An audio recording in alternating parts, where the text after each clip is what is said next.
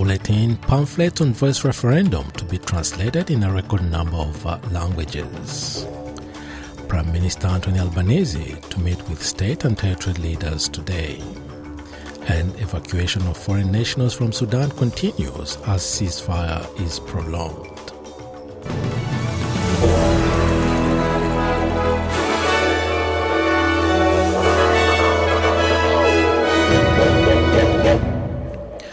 Information pamphlets for the upcoming referendum on a voice to parliament will be translated in a record number of languages 30, 35, up from 32 at the latest uh, federal election, with an additional 20 indigenous languages. The Australian Electoral Commission says it's also working on boosting the enrolment rate, the enrolment rate of Indigenous Australians, which is currently 12% lower than the national average. The date of the referendum has not yet been decided, but will take place in the last quarter of uh, this year. The federal government has announced nine, a $9.2 million funding to develop a First Nations water holding model in partnership with Indigenous organizations. Aboriginal and Torres Strait Islander people have been calling for enduring water holding arrangements for more than a decade. First Nations people hold rights to about 40% of Australian land through native title, yet own and control less than 0.2% of the surface water entitlements. Native title recognizes that indigenous people have their own systems of law and customs by which they have rights to land and waters, and that these systems have endured beyond colonization. Under native title legislation, there is no clear right to take or manage the water itself other than small amounts for cultural purposes. After hours access to primary medical care is set to be extended as state and territory leaders meet to discuss improving health outcomes. Prime Minister Anthony Albanese is convening a national cabinet in Brisbane today with health, housing, and NDIS skills and the transition to net zero emissions on the agenda. Ahead of the meeting, the government announced it would extend funding for after hours programs to be after hours programs to the end of June. The money will be drawn from the Strengthening Medicare Fund, which received a $750 million commitment in the government's October budget. Health Minister Mark Butler says bolstering Medicare and rebuilding general practice were priorities for the government. Also, during the National Cabinet, Prime Minister Albanese will be pitching his plan for growth.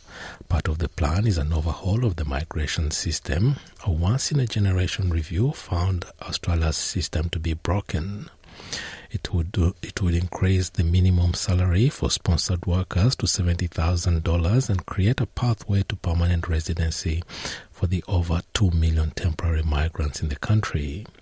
President of the Australian Council of Trade Unions, Michelle O'Neill, says she welcomes the evidence based approach.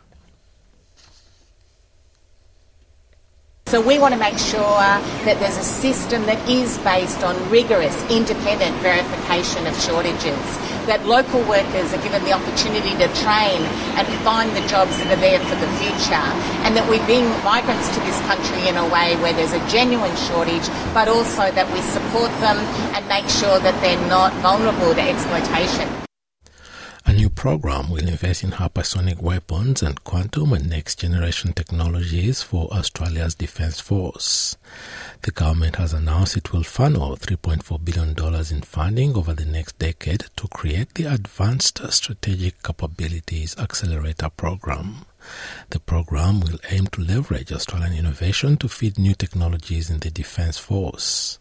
There are six priority areas listed under the program, including hypersonics, quantum technology, and long range fire capability. Operations will begin on the 1st of July and will replace the existing Defence Innovation Hub and Next Generation Technologies Fund. Evacuation missions continue in Sudan as the nation's army and a paramilitary force battled in Khartoum on Thursday. The two warring factions said they would prolong a ceasefire agreement by 72 hours despite violence in the country's capital and the western region of Darfur. Hundreds of people have been killed in almost two weeks of conflict between the army and their rivals, the Rapid Support Forces. During a visit to Washington on Thursday, UN Secretary General Antonio Guterres thanked the US for its efforts to help evacuate UN and other personnel in Sudan. I want to express my uh, gratitude for the support that uh, uh, U.S. security officers have given to the uh, important operation of uh, um, relocation that we did. Uh, a convoy of 1,200, both staff members of the UN, but also of NGOs and different missions, from um, Khartoum to Port Sudan in the middle of a very difficult situation. The U.S. Secretary of State has praised a 70 year old alliance between the U.S. and South Korea during a luncheon at the State Department. It comes as South Korean President Yoon Suk Yeol visits the White House to commemorate the 70th anniversary of a mutual defense treaty signed after the Korean War. Mr. Yoon's visit marks the first South Korean presidential state visit in a decade.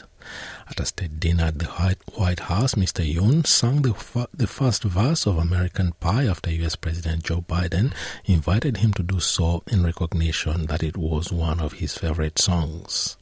U.S. Secretary of State Antony Blinken says the 70 year alliance between the two countries remains strong. It has been 70 years since the United States and the Republic of Korea formed our alliance making official a bond that was forged by Korean and American soldiers in the crucible of war.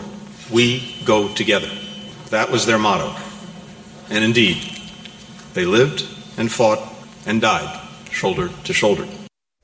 Former US President Donald Trump has declared he will seek re election in his first public reaction to current US President Joe Biden's campaign launch.